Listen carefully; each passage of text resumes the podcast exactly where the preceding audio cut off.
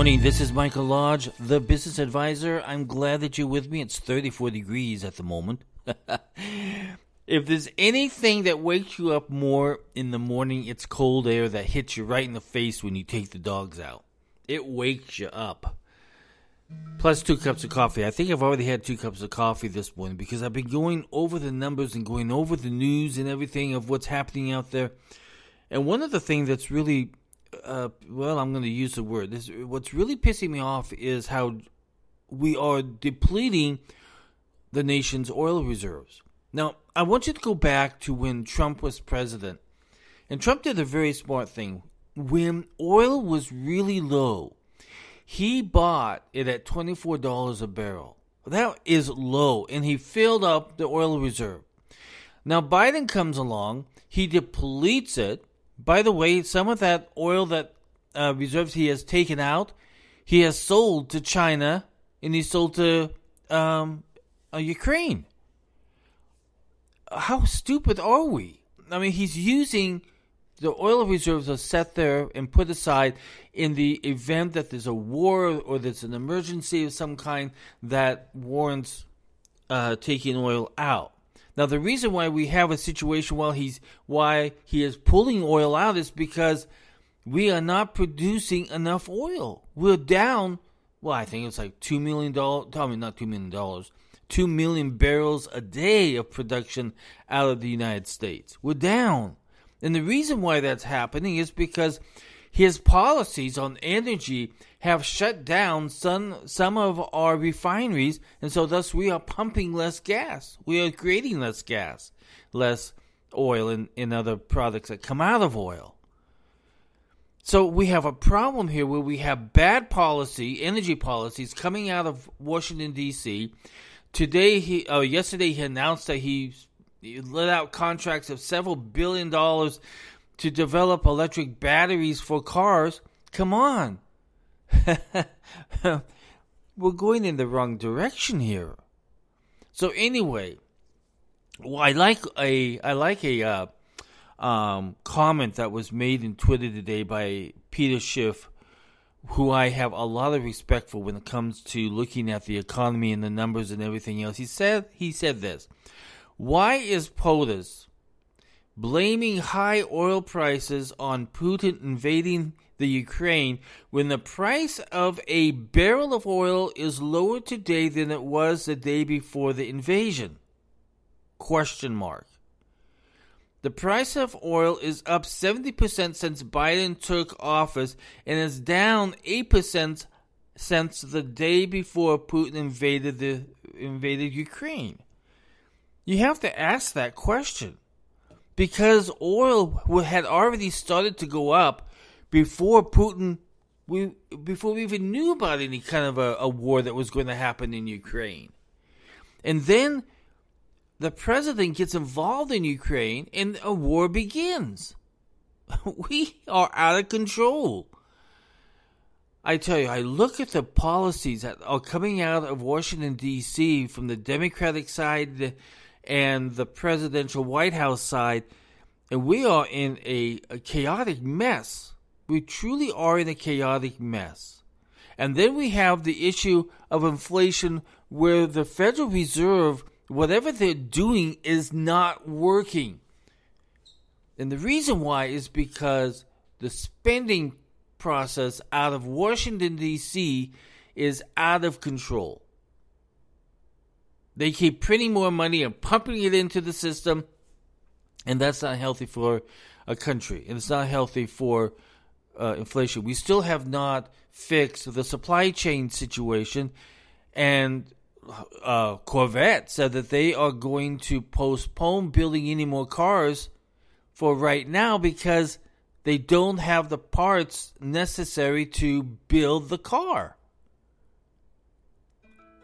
other car companies have cars sitting over in inventory missing parts because they don't have the parts to fill it. So we have a supply chain issue. Then we have a supply chain issue of food getting into our stores, and it's get, beginning to get even worse. If you look at the supply chain issue of oil and natural gas, the the pricing is so far up there that people are having to go out into the woods to get wood to heat their house. So we have governments, and we have our government especially, is just absolutely knockered with bad thought process because they're trying to push, and I said this so many times, they're trying to push a political agenda over what the needs of the American people are right this very moment. I mean, listen, if we want to get to electrical cars, we can get there, but it's going to take some time. Our electrical grids are not prepared to take on any more electrical cars. And then, if you look at the environmental concerns of an electric battery and the mining of trying to get the stuff to make that battery, it's going to do more damage to the environment than what they th- really think is going to happen. And then, if you look at the cost to replace a, a, an electrical battery in a car, which is running between fourteen and twenty thousand dollars, that's not an economic wise decision to buy an electrical car when the battery goes dead. You're paying almost as much for a used car for a battery. So our economics is not being thought through. The planning process for electric cars have not been thought through. You know, when we do project management, what do we do? We set up the stages of, of what we need to do to get to where we need to be, right? In order to finish the project. But we haven't done that in this case. People have just thrown things at the wall to see if it's going to stick, and it's not sticking, it's sliding off and making a worse problem we, we haven't done any thought process whatsoever on if we want to get to an electrical car event where everyone's driving electrical cars, we have got to plan it out. You know, just like in our own personal finances, we have to plan it out to make sure we're going to be able to, to survive.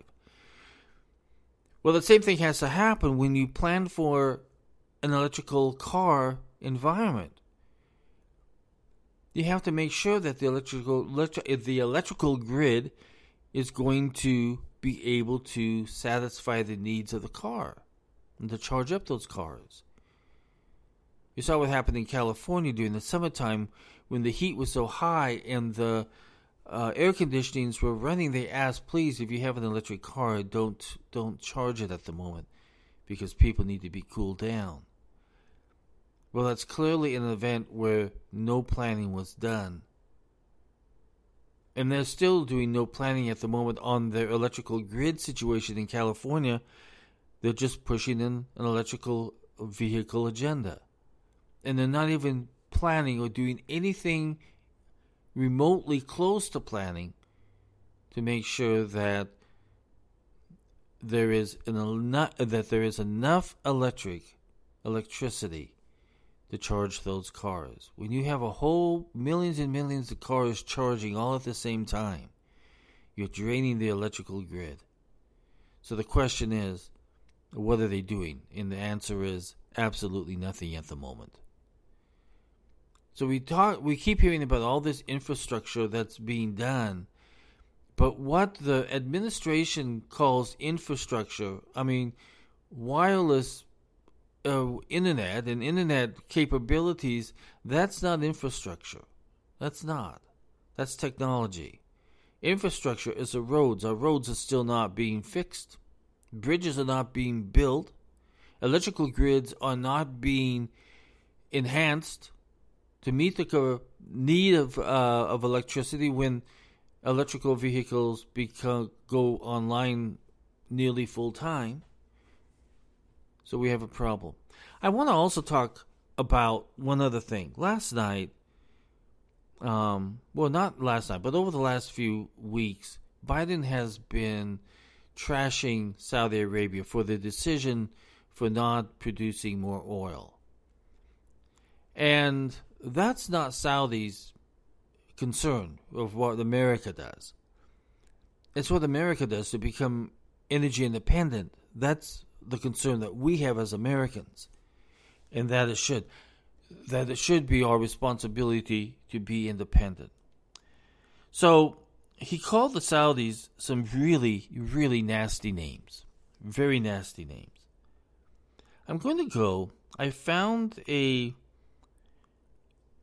Uh, I found a um, Saudi prince who's really upset with the name calling of of uh, Joe Biden on the Saudis, and I'm going to play it for you. And I want you to understand that we're dealing with a country that is jihadist in mind. In fact, they even admit it. And they said, You don't threaten us because in, we are trained to be jihadists. I'm play that for you right now. If I can find it. I'm not good with technology, okay? So, sorry. Here we go.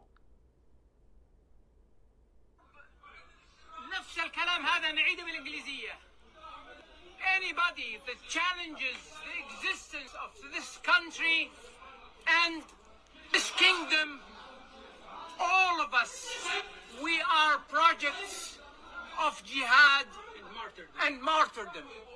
That's my message to anybody that thinks that he can threaten us. So, that is a prince in Saudi Arabia giving us a warning that if we threaten them, their mental state is that they are jihadists. Now, that's not a, a very good word for Americans because we have been attacked by jihadists before on September 11.